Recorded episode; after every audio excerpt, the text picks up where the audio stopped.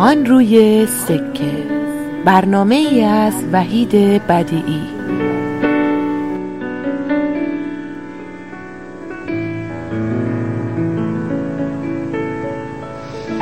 ما برای پرسیدن نام گلی ناشناس چه سفرها کرده ایم؟ چه سفرها کرده ایم ما برای بوسیدن خاک سر قله ها چه خطرها کرده ایم چه خطرها کرده ایم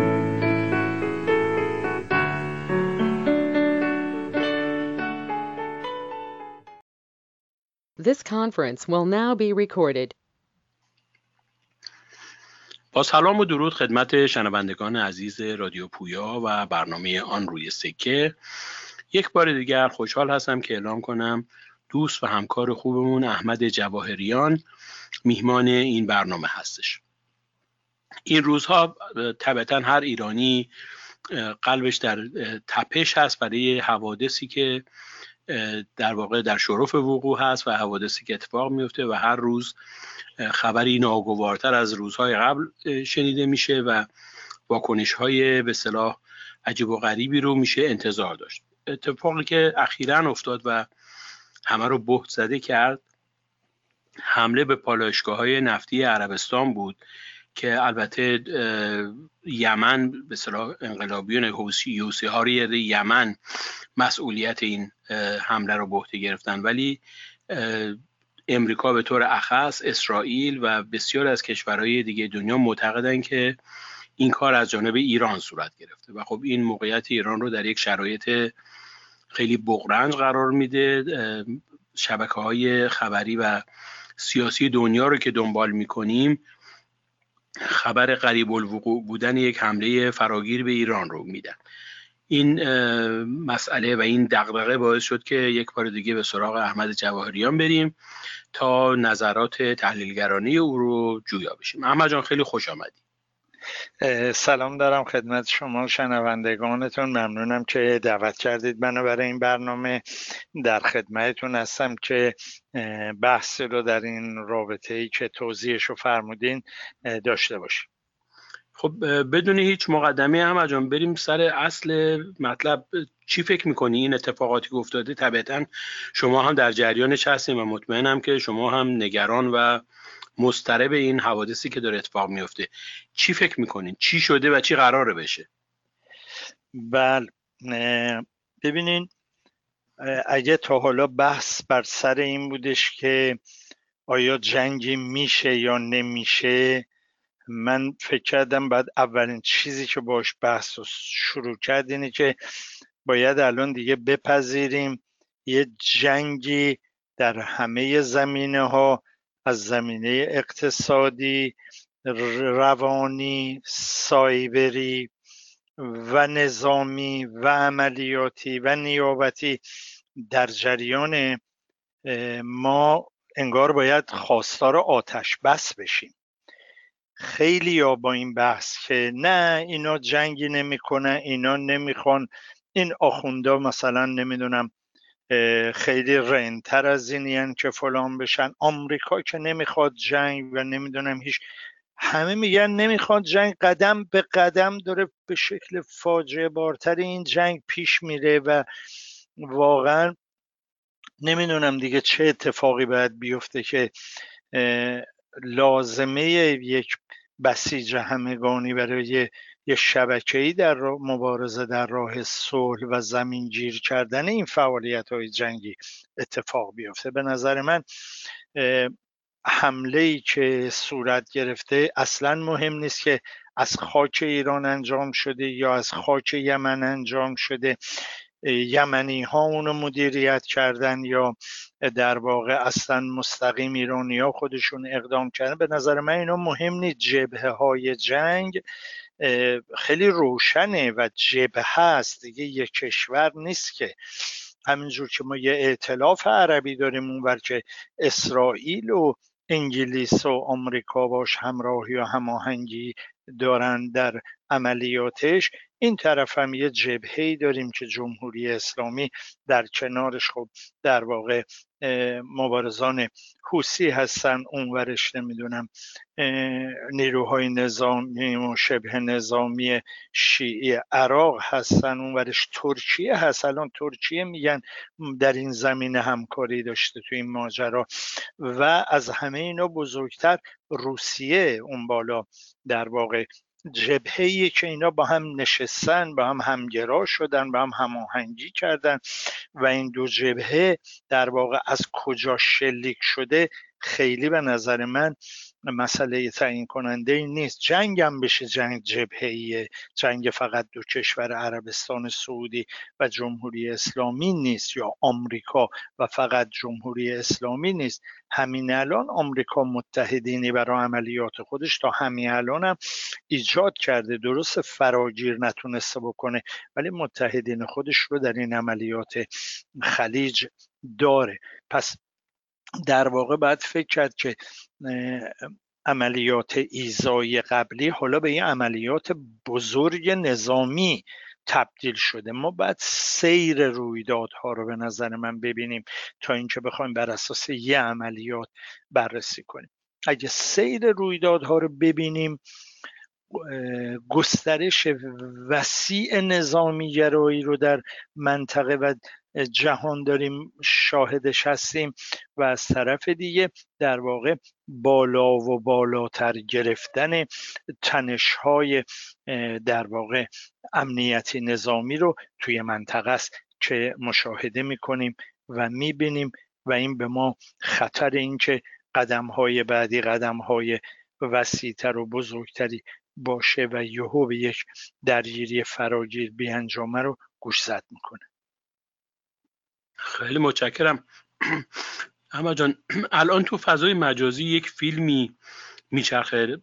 حتما دیدیش که پوتین رو نشون میده که با به صلاح فکت آوردن از قرآن عربستان سعودی رو دعوت می‌کنه که به صلاح سیستم دفاعی دفاعی هوایی خودش رو با ضد هوایی روسی آماده بکنه. این ماجرا من رو به یاد یکی از صحبت هامون میندازه که تو جنگ رو در واقع یک صنعت و یک بیزنس تعریف کردی که در واقع سرمایهدارها دنبال این صنعت هستن و جنگ افروزی براشون سودآفرینی داره.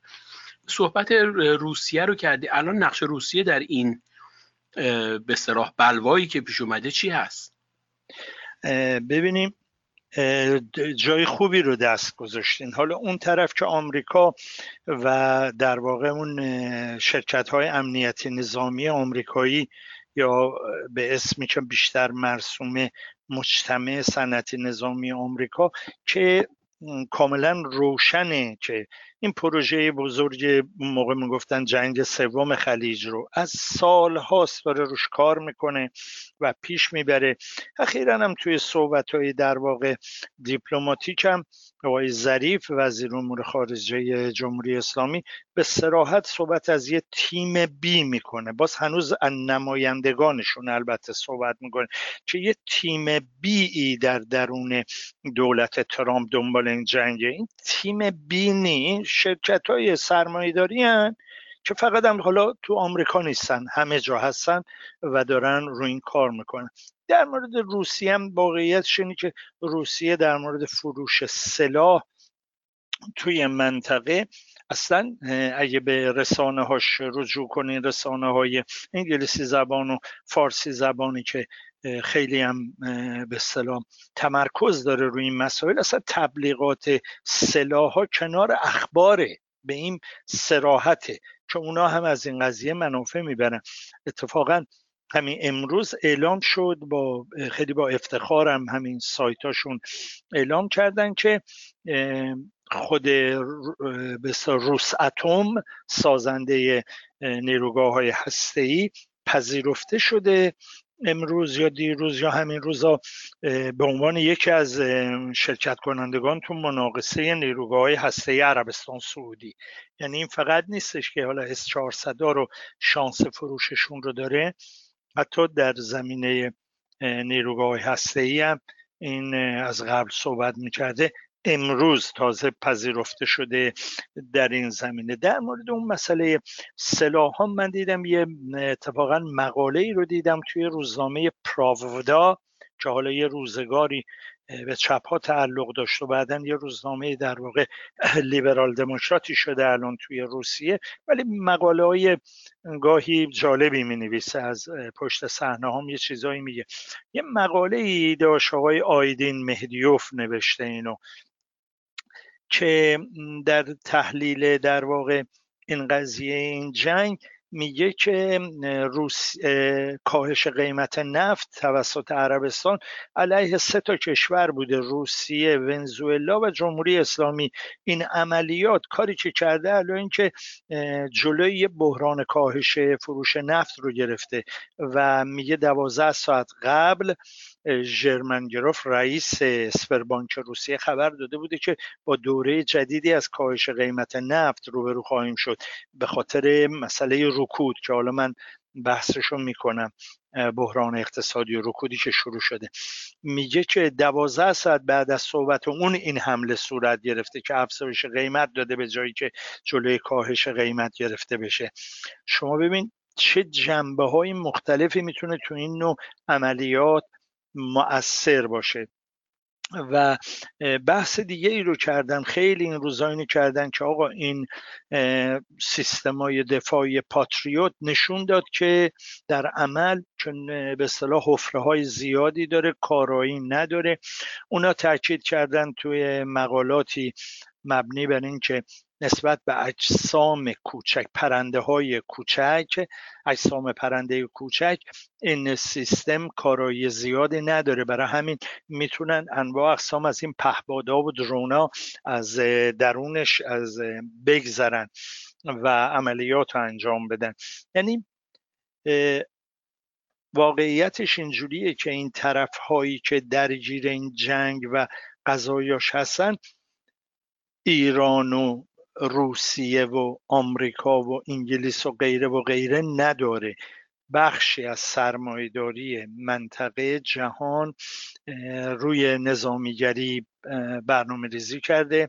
نظامی ها قدرت می‌گیرن. فقط هم دیگه تو نظامی نیستن. من قبلا هم اینو صحبت کردم.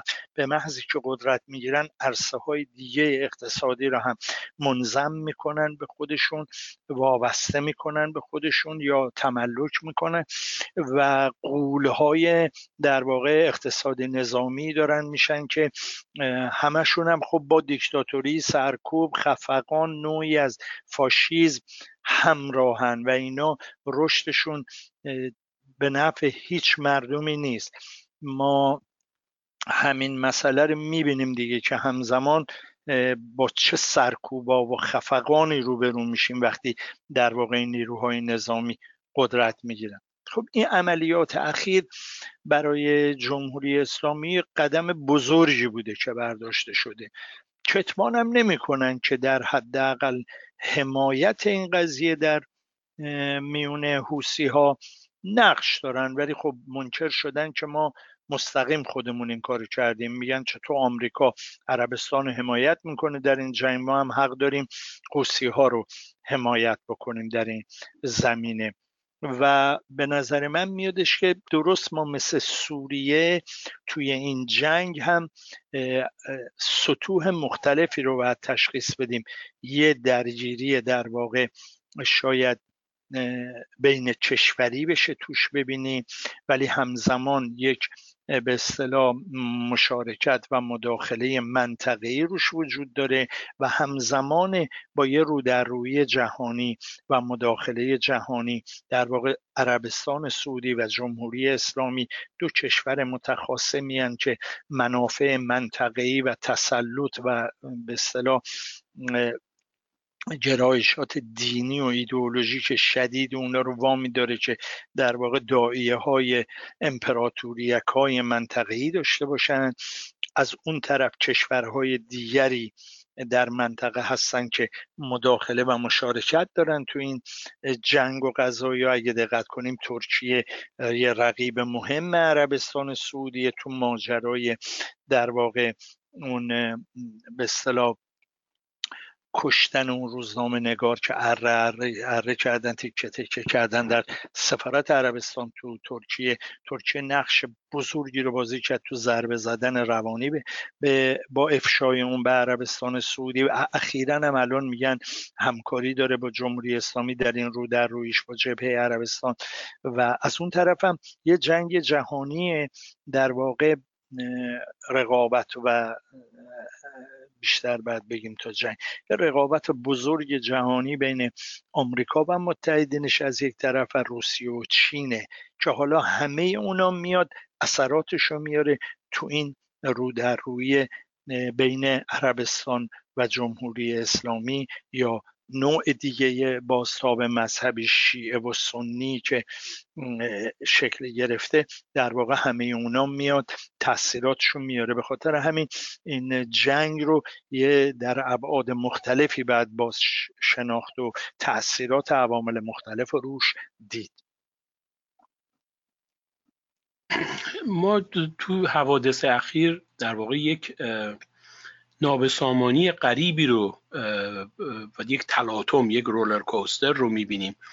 از یک سو چند پیش اعلام شد که آقای روحانی که به امریکا بیاد با ترامپ ملاقات خواهد کرد. حتی خیلی با تاکید و خیلی با قاطعیت گفتن این دیدار انجام میشه. بعد دیدیم که در چند روز پیش بود که خامنه ای رسما اعلام کرد که هیچ دیداری نباید صورت بگیره.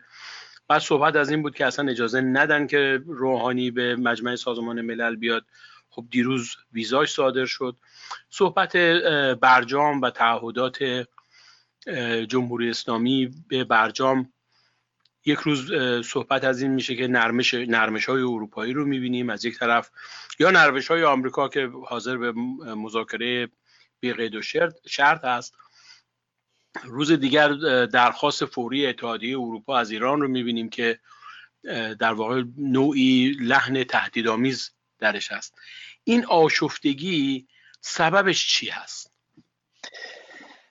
متوجه ببینیم آشفتگی مال اینه که ما تحلیلمون رو دولتی کشوری هنوز انجام میدیم.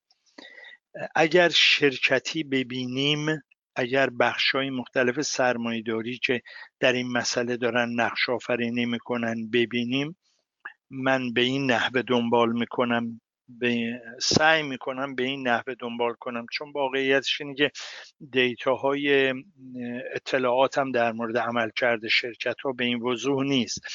اما تلاش اگه بکنیم اینجوری ببینیم همونجور که من تو تحلیل های قبلی گفتم اونهایی که دنبال مذاکره و صلحن همانهایی نیستن که دنبال جنگن. های مختلف سرمایهداری منافع مختلفی در این زمینه دارن. حالا اگر به اون سه سطحی که من گفتم کشوری منطقه‌ای و جهانی ببینیم حالا ببینید چقدر پیچیده میشه. به همین لحاظ عوامل اینها هر کدوم که تو این لابیگری یا قضایایی رو می‌تونن جلو ببرند یا نبرن ما مرتبا جنگ و صلح می‌بینیم. چون حداقل به دو گروه میشه اینا رو تقسیم کرد. گروه بخشهایی از سرمایهداری جهانی که از این جنگ سودی نمی‌برند. علاقه من نیستن هزاران میلیارد دلار دوباره از بودجه های جهانی به طرف نظامیگری بره. اونا وقتی این بودجه ها این پولا میره به طرف نظامیگری از یه جای دیگه ای که اونا باید ازش بهره ببرن کاهش پیدا می‌کنه. خب اینا علاقه مندن که این جنگ صورت نگیره. بهترین نمونهش الان توی آمریکا تمرکز این به اصطلاح خاص و این گرایش در حزب دموکرات آمریکاست. تو اروپا بعضی از کشورها حتی تا کل دولت از این سیاست حمایت می‌کنن مثل آلمان مثل ژاپن مثلا در شب خب بخشای دیگری هست هستن که نه. دنبال این هستن که این جنگ پیش بره. مثلا فرض کنید آقای جانسون که حالا با هزار ترفند توی انگلیس سر کار اومده و هنوز نیومده داره یه فضاهای کودتا گونه ای رو می‌خواد ایجاد کنه که قدرتش رو تثبیت کنه و از هنوز نیومده سر کار قول و قرارای اتحاد استراتژیک با آمریکا برای جنگ توی منطقه رو اعلام کرده. خب دنبال جنگه. یا مثلا فرض کنیم نتیانهو که توی اسرائیل این همه کارزار رو هزینه کرد که برنده بشه و برنده نشد خب اون به سراحت اعلام کرده خواستار اینی که کار جمهوری سامی را یکسره کنند این اصطلاح یکسره کنند. همین میون ما میون مثلا فرض کنیم اپوزیسیون ما هم همین جوره یعنی نیست بعضی مثلا نمایندگانی رو اگر دقت کنیم می‌بینیم اینجا اونجا می نویسن که در واقع خواهان یکسره شدن کار هستن. این اصطلاح یکسره شدن کار امروز دیدم مثلا حامد محمدی تو کیهان لندن نوشته دندان پوسیده را باید چشید. فروپاشی کنترل شده فیلم هالیوودی نیست. مثلا این مقاله به حالا طرحهای جدیدی هم داده که خب مثلا خیلی ذهنیه. من کاری ندارم. ولی دندان پوسیده رو باید کشید یا باید کار این رژیم رو به کمک خارجی یک سره کرد؟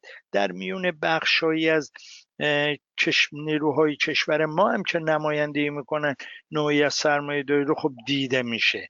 و حالا وقتی شما می‌بینید مثلا جان بولتون کنار گذاشته میشه و به جاش حالا بازم یک نظامی گرای دیگه مثل که اینم دوباره از بوینگه میاد. وزیر مثل که وزیر وزارت دفاع مال اونجا اصلا صنایع نظامیه. اونجا نماینده اونا باید اونجا بشینه. اون میاد که مثلا توی آزاد کردن بعضی گروگان ها نقش داشته. یعنی نوعی در واقع واسطهگری و مذاکره و در واقع معاملات اینجوری رو توش تخصص داره. میاد جاش میشینه نشون دهنده اینه که کل تیمی که الان ترامپ داشته میچرخونده این به سمت اونایی داره عمل می‌کنه که جنگ رو نمی‌خوان.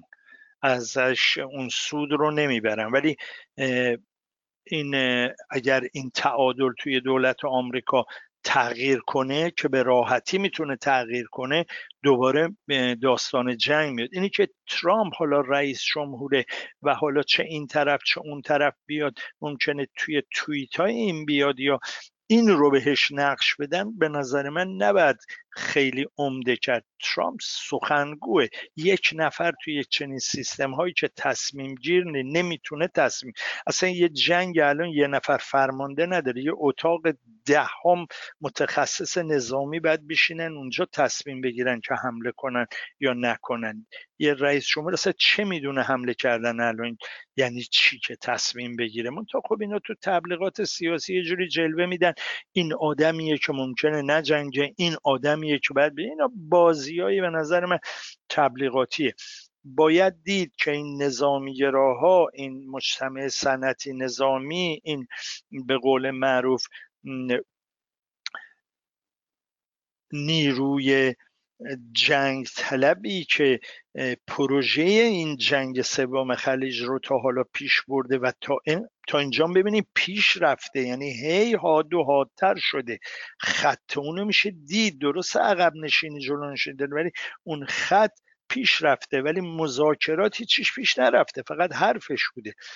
اونها این خطر رو دارن که به قول معروف مسلط بشن دامیننت بشن و جنگ رو استار جنگ همه چیش آماده است دیگه. با یه بمباران عکس عملی آمریکا نسبت به حمله صورت گرفته به عربستان که حمله خب بسیار اثرگذار و وسیع بوده. خب وارد جنگ میشیم دیگه. به این نقطه به این نزدیکی رسیدیم. حالا فکر کنید اگه از زدن یه دونه پهباد آمریکایی خطر جنگ بود حالا تا خوابوندن 50 درصد تولید نفت عربستان سعودی خب این چقدر این خطر عکس عملی رفته بالا؟ حالا بسته به اینکه هنوز اینا نیرو داشته باشن که این جنگ رو کلید بزنن یا نه این جنگ ممکنه انجام نشه. من چه وقایع رو جستجو می‌کنم؟ می‌بینم هنوز اینها اعتلاف لازم مجموع نیروهای لازمی رو که برای یه چنین جنگ گسترده و بزرگی که قرار تمام چاهای نفت بره رو هوا تمام تجهیزات دو کشور بزرگ نفتی در آتش میسوزه حداقل. خلیج از کار میفته معلوم نیست دبی بحرین چه بلاهایی سرشون بیاد. درست؟ یه جنگ بسیار بزرگ جنگجویان بسیاری می‌خواد سرمایه های عظیمی باید همراه بشن با این نظامی ها الان اگه نگاه کنیم به زبان دیپلماتیک هم دارن میگن. هی میگن ما یه ائتلافی رو باید درست کنیم. ما یه ائتلافی نیاز داریم. یعنی نیروی لازم گرد هنوز نیومده ولی هر لحظه ممکنه ایجاد شه. برای من جالب بود که امروز تازه تو اخبار اومده بود که عربستان سعودی به این ائتلاف به اصطلاح نظارت بر کشتیرانی تو خلیج حفاظت از کشتیرانی تو خلیج امروز پیوسته. خیلی جالبه که مثلا عربستان سعودی که خودش خواهان درجه یک این بوده چرا امرو پیوسته؟ یا بعد صحبت میشه خب این یه بودجه بزرگ این جنگ می‌خواد. آقای ترامپ داره میگه آقا اگه ما قرار اونجا بجنگیم کسانی باید بیان تعهدهای مالی بسپرن یعنی اگر ما بخوام وارد این جنگ بشیم بخشایی از این هزینه رو دنبال اینه که بنزه گردن کشورهای پولدار خلیج. و خب اینا باید فراهم شه بعد کسای دیگه بعد بیان.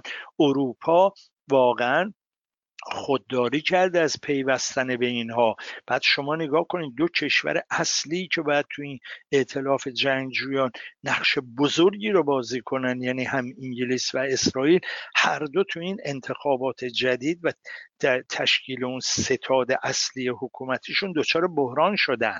و خب اینا شانس صلح رو بالا برده. شانس اینی که نتونن اینا در واقع این قضایی رو پیش ببرن بالا برده. و یک من وقتی صحبت می‌کردم تو دورهای قبل روی یه چیزی تاکید می‌کردم که الان به نظرم میاد بد نیست بازگو کنم.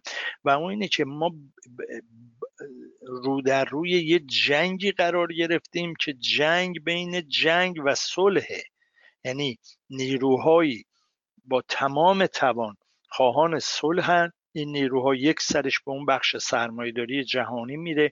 یه بخشش مردم ماست که به وضوح و به روشنی می‌بینیم. خواهان هیچ تغییری به کمک جنگ نیستن پشت جمهوری اسلامی رو خالی کردن. جمهوری اسلامی در شرایط فعلی هم هنوز نتونسته یک مثلا حتی ببینید یه راهپیمایی هوادار مثلا حکومت در مورد مثلا دفاع از نمی‌دونم کیان اسلامیش هم نتونسته رانزه مردم ما به شدت متوجه شدن که تغییر رژیم و نمی‌دونم با هواپیما میان یه مش چتبازی رو پیاده کنن نجات دهنده و اینا مردم عمیقا متوجه شدن که این پروژه ها جز نابودی زندگی خودشون و کشورشون نیست و روی برتافتن از سیاست های جنگ طلبان جمهوری اسلامی. عمیقا خواهان صلحن منطقه همینجوره جهان همینجوره آمارایی که گرفتن از نظرسنجی و در خود آمریکا همینجوره و این نشون میده خب این جبهه صلح هنوز مانع این پروژه پلید این جنگ طلبان شده و چه خوبه و بعد حمایتش کرد و بعد تقویتش کرد. ولی این معنیش نیست که اگر یک ذره واقعا تعلل انجام بشه و یا شرایط بحران که من بحث بعدیمه می‌خوام برم سراغش فراهم شه خطر جنگ به نظر من تا ابعاد قطعی شدن احتمالش پیش خواهد رفت و هنوز جبهه بسیار بزرگتر و به اصطلاح اقدامات عظیمتری لازمه برای اینکه زمینگیرش کرد تا پیش نره. خیلی متشکرم ممنون. احمد جان اگر اجازه بدی بریم به یک ترانه گوش بدیم گلوی تازه بکنیم و برگردیم بحثمون رو ادامه بدیم. صدای ما رو از رادیو پویا میشنوید. برنامه آن روی سکه. من وحید بدیعی هستم که به اتفاق دوست و همکارم احمد جواهریان این برنامه رو تقدیم شما می‌کنیم. با ما باشید.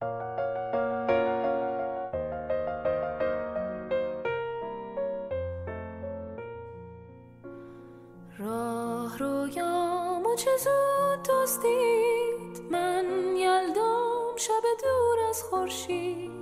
باز پاییز شد و با چرخید و هوس. چو گیاهی مرموز روید او روید و درخت. از این همه درد چو نگاهم خشکید. تا دیروز قدمی بردار من رو باز به شروعش بگذار. تو زیبایی و بیپروایی و من که از این دلتنگی بیمار با من حوصله کن. در این شب کور تو همیشه دل یار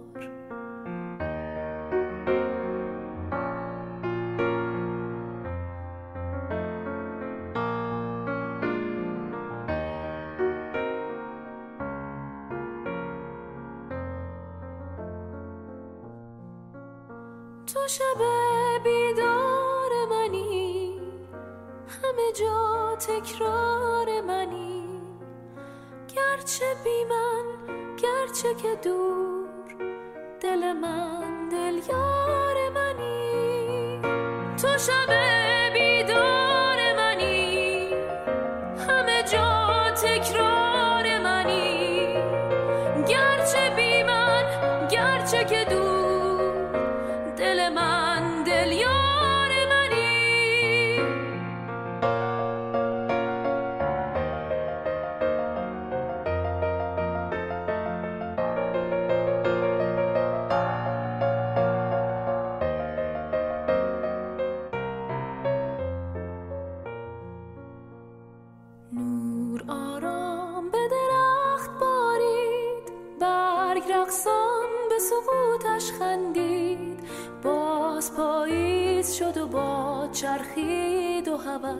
چو گیاهی مرموز روید او روید و درخت. از این همه درد چو نگاهم خشکید. ماه پنهانه و راه دشوار من در حال غروبم این بار. باش در خوابم و در بیدارم و من رو در این تنهایی نگذار با من حوصله کن. در این شب کور تو همیشه دل یار تو شب بیدار منی همه جا تکرار منی. گرچه بی من گرچه که دور دل من دل یار منی. تو بگو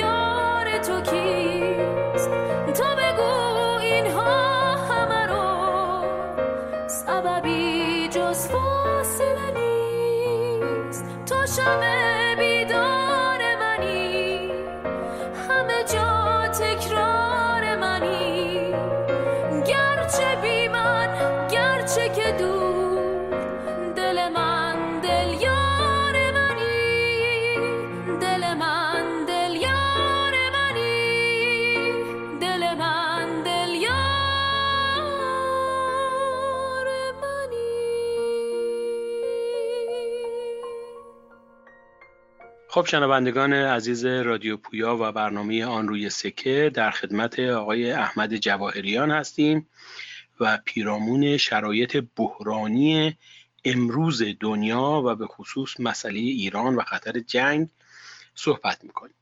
احمد جان شما در خاتمه قسمت اول صحبتتون به مسئله بحران اقتصادی و نقشی که بحران اقتصادی می‌تونه در شرایط موجود داشته باشه اشاره کردید.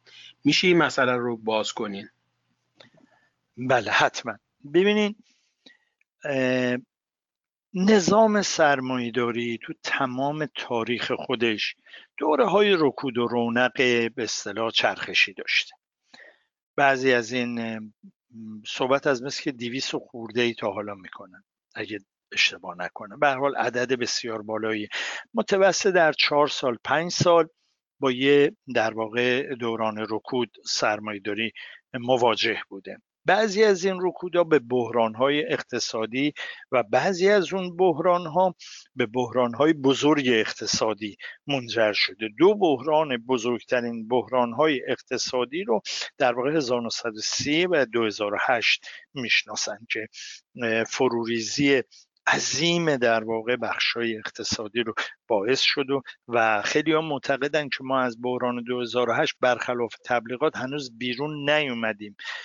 البته این نیروهای ترقی خواه این رو میگن و منظورشون از بیرون اومدن از این بحران برای مردم زحمت کشه نه برای صاحبان سهام که خب میگن دیگه چجوری در بیایم دیگه؟ دو برابر و سه برابر کردیم ثروتمون ولی واقعیتش اینجوریه که از حدود یک سال یک سال و نیم پیش پیش بینی شد که ماها و یکی دو سال آینده قطعا این بحران به این دوره رکود آغاز میشه و با توجه به حباب های عظیمی که به خصوص توی سهام هست که در واقع بدون افزایش تولید سهام مثلا شرکت ها سه برابر قیمت شده و کاملا معلوم در واقع حبابه. در واقع کاغذی قمارخونهی واقعی نیست. نگرانی عجیبی وجود داره که این رکود اقتصادی به یه بحران و فرو ریختن های اقتصادی تبدیل شه. اولین نشانه ها رو اومدن من تو صحبت های قبلی من بود خود بانکدارا مطرح کردن و بعد صحبت از این شد که وامای کوتاه مدت ارزششون نسبت به وامای بلند مدت تغییر کرده و خودش نشون دهنده همیشه علائم در واقع شروع رکود و بحران بوده. اخیرا اومدن گفتن به بررسی که کردن تو این مال چند ماهه گذشته مال اروپا به شدت کاهش به اصطلاح تولید ناخالص داخلی رو گزارش کردن. مثلا دو تا کشوری که مثلا هنوز صفر نشدن اسپانیا نیم درصد دیگه برای رشد باقی مونده براش کاهش پیدا کرده از رشد قبلیش. فرانسه شده دو دهم درصد. ایتالیا به صفر رسیده. آلمان رکود شروع شده یک دهم درصد زیر صفره. بریتانیا دو دهم درصد زیر صفره. و اینا در واقع یعنی بریتانیا و آلمان و ایتالیا شروع کردن که رکودشون رو آغاز کردن و اسپانیا و فرانسه هم به سرعت طی ماهای آینده احتمالا میرن تو رکود. حالا اروپا اگر بره توی رکود با توجه به وابستگی اقتصاد جهانی رو همه جهان تاثیر می‌ذاره. خود آمریکا پی در پی چند باره الان بهره رو آورده پایین با, با فشار وحشتناکی دولت ترامپ روی بانک مرکزی در واقع فدرال رزرو آمریکا فشار آورده که بهره ها رو کاهش بده واما پول بریزه تو بازار برای اینکه در واقع جلوی این رکود گرفته شه. ولی به سرعت اونا مجبورن توی آمریکا هم میگن اروپا میگن بهره های منفی رو شروع کردن. یعنی شما ای بری بذارید توی پولتو بانک دیگه بهت بهره که نمیدن هیچی. بعد یه پولی هم بدی پولتو نگه دارن. برای اینکه پولات نره به صورت سپرده در واقع پسنداز بلکه هزینه بشه. می‌خوان فشار بدن مردم اگه پولی دارن هزینه کنن که اقتصاد یه جوری بچرخ. میگن به زودی در خود آمریکا همین مسئله ممکنه شروع بشه و تقریبا دیگه الان بخش بزرگی از کارشناسای اقتصادی پیش بینی می‌کنن تا پایان امسال یا اوایل سال بعد میلادی با بحران دیگه مواجهیم در سطح جهانی. همه دارن روی این تاکید می‌کنن که این جنگ تجاری آمریکا که در واقع برای جلوی رشد و جلو زدن اقتصاد چین از آمریکا ترامپ راه انداخته و ابعاد عجیبی به اون داده خودش این مسئله رو تشدید خواهد کرد و به اون دامن می‌زنه و راه حل هایی که برای اینکه از بحران بیان بیرون یا اجازه ندن این رکود به یه بحران بزرگ اقتصادی تبدیل بشه راه حلم دوباره عین همون بحران 2008 وجود نداره. هیچ که هیچ راه حلی عنوان نمی‌کنه. همه منتظرن با پیامداش برخورد کنن تا اینکه بتونن مدیریتش کنن و یا اینکه جلوشو بگیرن. تجربه های قبلی نشون داده که وقتی بحران اقتصادی شروع میشه و در واقع اقتصاد میره در آستانه فروپاشی. یکی از راه های در واقع مدیریت و غلبه بر اون جنگه. این جنگ جدا از اینکه خب بخش عظیمی از اقتصاد رو به سرعت ویران می‌کنه و مسئله بازسازیش یه اقتصاد جدیدی رو دامن می‌زنه به یه نظامیگرایی و رقابت تسلیحاتی بزرگی دامن می‌زنه که خودمونم می‌تونه اقتصاد رو تا حدی حرکت بده. بعد متوجه بود که توی مثلا کشوری مثل آمریکا میگن تا چهل درصد اقتصاد وابستگی داره و تاثیر پذیری داره از در واقع بخشای تولید نظامی و لذا می‌تونه این یه راهکار و یه راهچاره ای باشه برای آمریکا برای بحران. برای همین من شخصا هر وقت خطر جنگ رو با بحران در واقع اقتصادی همزمان می‌بینم تمام چه میگن بدنم میلرزه چون فکر می‌کنم که حالا همه اونها اون بخشایی که مقاومت می‌کردن در مقابل این به اصطلاح سرمایه های نظامی ممکنه بپیوندن یا ممکنه زمینگیر بشن یا ممکنه دست از اون فعالیتاشون وردارن پاسیو بشن و در واقع این ها بتونن یه اعتلاف بزرگی رو برای پیشبرد پروژهشون ایجاد کنن. ما درست الان تو چنین نقطه ای هستیم. همه کسایی که این تحلیل رو می‌کنن که مثلا نه این حمله شد که حالا مذاکره کنن این نمی‌دونم این جنگ آمریکا نمی‌خواد. امروز دیدم همین مثلا دو تا از این تحلیلگرای خب حالا در واقع راستگرایی که خیلی هم بهشون تکیه میشه تو این رسانه های در واقع اپوزیسیون راست کشور ما مثل آقای امیر احمدی مثل آقای تاهری اینا یه بحثایی رو در این زمین هم کنم آقای تاهری دیدم امروز مثلا همین کیهان لندن تحلیل رو داره میگه. نه اینا جنگ نمی‌خوان. اینا همین جوری کار رو تمام یه جوری صحبت می‌کنن که اونا می‌خوان مثلا کار کسی رو تموم کنن. قرار کار کسی تموم شه. من یه جنگای قبلی کار کسی رو تموم کرد که حالا این یکی مثلا جنگ بشه یا نشه کار کسی رو تموم کنه. بحث بر سر چرخش های اقتصادی ما بعد اونا رو ببینیم تا بتونیم درست تحلیل کنیم. و یه روز یهو مثلا آقا ظریف میشه میره اونجا میگیم آقا صلح شد. دوباره فردا یه دونه موشک می‌زنن میگیم آقا جنگ شد. ببین چقدر آدما دارن تحلیلگرا مرتبا این نظرشون رو نوسان میدن و اصلا یادشون میره که آقا تو مثلا یه ماه پیش دو ماه پیش شما تو تحلیلات چه می‌گفتی؟ این نوسان به خاطر اینی به نظر من که تو سطح یک ماجرا میمونن و پیچیدگی های تحلیل این جنگ رو نمی‌بینن. و خوشبختانه یک چیزی هست و اون که جنگ نمیشه ما جنگ نمی‌خوایم نه بعد از راه جنگ جلو رفت آنچنان فراگیر شده در میون اپوزیسیون ما که دیگه الان اون به اصطلاح شهبازهایی که دم از این بودش که با یه جنگ جمهوری اسلامی برطرف میشه و آزادی به کشور ما میاد و تقریبا دیگه صداشون رو نمیشنویم.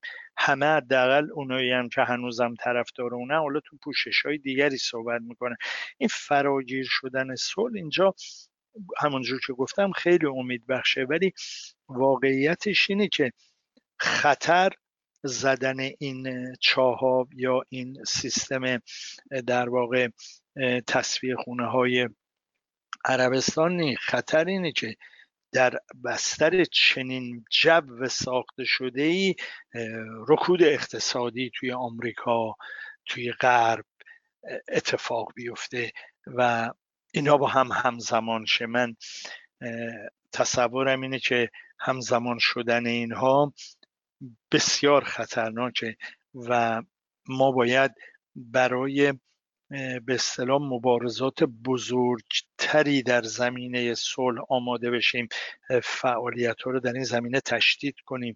یه شبکه ای از هواداران صلح الان ضروری ترین اقدام همه نیروهای در واقع درگیر توی مبارزات آزادی خواهانه مردم ایران الان بعد اهمیت این نقش حفظ صلح جلوگیری از جنگ به خصوص که الان جمهوری اسلامی هم تا این حد از عملیات به اصطلاح بزرگ نظامی تو منطقه نشون داده ظرفیت داره پشتیبانی کنه و درگیرش بشه. این نیست که میترسن این نیست که اینا جرأت ندارن این نیستش که اینا نمی‌خوان. الان می‌بینیم این عملیات رو چجوری میشه حساب کرد که این عملیات انجام بدی و مخاطره ای برای عملیات تلافی جویانه نباشه؟ هیچ بنی بشری نمی‌تونه چنین محاسبه قطعی رو کرده باشه. قطعا وقتی اقدام به یه چنین کاری یا پشتیبانی از چنین کاری میشه قطعا همراه با پذیرش ریسک رو در روی اگر یه چنین پذیرش ریسک های رو در روی در جمهوری اسلامی هست ما باید بدنمون بلرزه و به شدت نگرانش باشیم. این چیزی بود که من به نظرم میمد مهمه ما باید همزمان با این تحولات جنگی تحولات در زمینه بحران اقتصادی پیش روی جهان رو مد نظر داشته باشیم و به موازات هم اینها رو بازبینی کنیم. چون رو هم تاثیر جدی خواهند داشت و ما در ماهای آینده ممکنه اینها رو ببینیم. یه نکته دیگه هم من فقط می‌تونم اضافه کنم و اونی که با همزمان با پیشرفت هم بحران و هم این فضای جنگی خفقان در حال افزایشه. این نیست که فقط جمهوری اسلامی به طرز بی سابقه دیگه حالا برای زدن یه حرف 18 سال حکم زندان و این در واقع دیگه شمشیر رو رو وسن میگن یعنی از این فرصت استفاده کرده وحشتناکترین شکل سرکوب رو چه علیه کارگران چه علیه مبارزین آزادی های مدنی داره به کار میبنده که واقعا دردناکه و قلب هممون رو واقعا جریه دار کرده. این فقط در مورد جمهوری اسلامی نیست. این در مورد جمهوری اسلامی ویژگی داره. همه اونایی که می‌گفتن تحریم و نظامیگری زمینه های شورش همگانی رو فراهم می‌کنه. ببین چجور خاک تو چشم ما پاشیدن. الان به وضوح می‌بینیم که در واقع هم تحریم و هم این رو در روی شدیدتر جبهه بندی نظامی تو منطقه از یک طرف در واقع به کاهش سطح مبارزات وسیع و ای مردم منجر شده و از طرف دیگه دست جمهوری اسلامی رو باز گذاشته برای انواع و اقسام سرکوب های خشنی که شاید تو همین طی این سالهای گذشته سابقم نداشته. آیا اینا قابل پیش بینی نبود؟ بود چون یه عده اینا رو می‌گفتن. ولی متهم می‌شدن به هواداری از جمهوری اسلامی که این حرفا رو می‌زنن. خب حالا واقعا برگردن اون آدمایی که صادقن. اون آدمایی که حالا مسئله دیگه ای دارن. من اصلا اهمیت نمیدم که بخوام راجبش صحبت کنم. و اونایی که صادقا برگردم اینه چرا این اشتباه رو می‌کردن؟ چرا فکر می‌کردن که مثلا این درگیر شدن آمریکا با جمهوری اسلامی دلار رو می‌بره صد هزار تومن مردم رو میکشونه تو خیابون آماده شورشن هم این اشتباه از کجا توی تحلیلاشون ناشی می شده بعد برگردن به این روی این کار کنن. چه بسا تجدید نظرهایی بکنن در خیلی از زمینه های اساسی نحوه تحلیلشون که این پدیده به این به اصطلاح روشنی رو نمی‌دیدن. ما الان متاسفانه تو شرایط کشورمون بعد متوجه این وضع باشیم. زحمت کشان ما نگرانن به شدت نگران جنگ و این یه نوع پسیو بودن رو نسبی رو هم ایجاد کرده. هرچند می‌بینیم مبارزات قهرمانانی اینجا و اونجا هنوز به اصطلاح تجلی پیدا می‌کنه و مشاهده می‌کنیم. ولی واقعیتش اینه که یه بدنه اصلی مقدار زیادی این مبارزات کاهش پیدا کرده و مترصد فرصتن.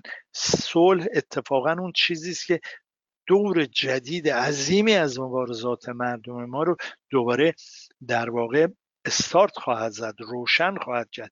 مبارزه آزادی خواهانه و مبارزه برای صلح به هم تنیدن. اینجوری نیست که برعکسش رو ما تفکر کنیم و بگیم.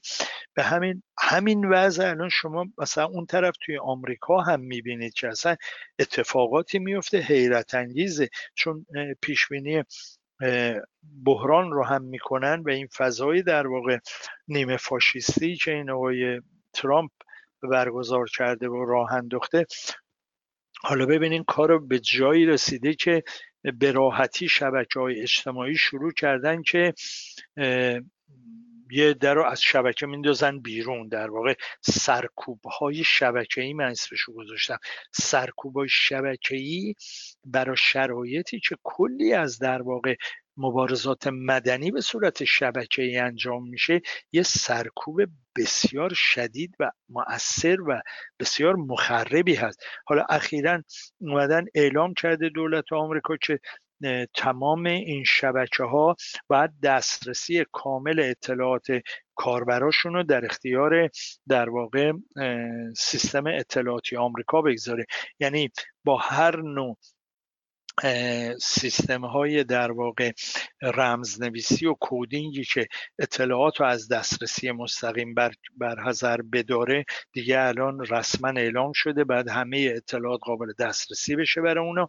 و بعد جالبه که دیگه فیسبوک مثلا اومده و توییتر اومدن رسما اعلام کردن که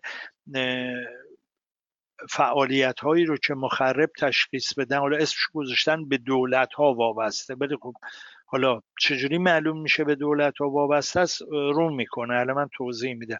اومدن گفتن اینا رو حذف می‌کنیم. مثلا جالبه توی هنگ کنگ کلی از مبارزاتی رو که به اصطلاح اصلاح طلبانه بوده پلتفرماشون میونه هنگ یا خواهان رو در روی به حکومت نبودن بلکه خواهان یه اصلاحاتی در حکومت بودن و فلان بودن به اسم تفرقه انداختن تو مبارزه هنگ کنگیا صفحه های اینا رو مثلا چیه بلاک کردن. و گفتن خب شما بر چه اساسی این کارو می‌کنید؟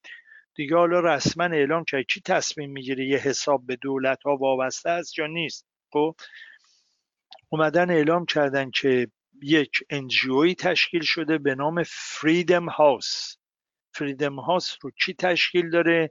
National Endowment for Democracy صندوق ملی مردم سالاری. یکی از بنیانگذاران مهم اونه. خب صندوق ملی مردم سالاری کیه این؟ خب می‌دونیم دیگه این بودجش از طریق دولت آمریکا و با هدایت سازمان CIA تشکیل به اصطلاح تأمین میشه. این یک سازمانی است که تو کشورهای مختلف جهان مخملی ها و انقلاب های مخملی رو مستقیما دخالت کرده و نقش داشته در اون. و خب حالا یه همچی سازمانی که به دولت آمریکا و سازمان سیایه و غیر وابسته است توی شبکه فیسبوک می‌تونه بگی تو شبکه توییتر می‌تونه بگی که نه تنها همه اطلاعات ما داریم این صفحات رو هم ببند. این صفحات رو ممنوع کن. خب بستن یه صفحه حکمه در واقع مثل بستن یه نشریه است دیگه. یعنی یه قوه قضاییه ای رو تشکیل داده که بدون محاکمه می‌تونه نیرو چی کنه؟ این همراه با این الگوریتمایی که اینا تغییر دادن دارن شبکه ها رو دست راستی می‌کنن. شبکه ها نیروهای ترقی ها خالی باید بشه. خب این یکی از بزرگترین مثلا سرکوبه های آزادی بیان تو خود آمریکا می‌تونه باشه. یعنی اینا نوع آمریکاییش با جمهوری اسلامیش قطعا متفاوته. ولی نگاه کنی هر جا نظامی گرایی ها با این سیاست های تک جانبه با این رو در روی طلبی ها رشد پیدا می‌کنه همزمان با اون دموکراسی کاهش پیدا می‌کنه. دل بستن به اینی که از این طریق میشه به دموکراسی رسید من حرفم رو پایان میدم.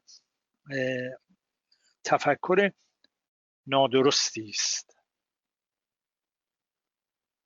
خیلی ممنون و متشکرم. احمد جان گفتنی بسیار هست ولی وقت برنامه محدود.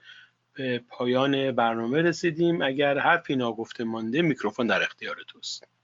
من تنها حرفی که دارم اینه که امروز جمعه ما هم قلبمون با در واقع اعتراض کنندهان جمعه ها در صد و پنجاه شهر جهان میلیون ها نفر امروز تو خیابون اومدن در مورد مسئله شرایط اضطراری زیست محیطی هشدار بدن به شرکت ها به دولتگاه که کره زمین رو دارید نابود می‌کنید. ما هم جا داره اینجا. از اونا یاد کنیم. و خانم جوان گرتا تانبرگ رو یادش رو ارامی کنیم اینجا که الان داره رهبری می‌کنه. یه دختر 16 ساله مجموعه این مبارزات رو میلیونی رو و جای واقعا خوشحالی داره و امید داره. ما قلبمون با اوناست. از شما و شنوندگان خداحافظی می‌کنم. صحبت دیگه ندارم. من هم از شنوندگان عزیزمون و از میهمان عزیزمون احمد جواریان خداحافظی می‌کنم و آرزوی روزها و شبهای خوش برای یکایک شما دارم. روز و شبتون خوش.